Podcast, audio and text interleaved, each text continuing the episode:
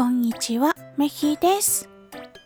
今日の御言葉、ローマ人への手紙、10章、17節信仰は、キリストについての言葉に耳を傾けることから始まるのです。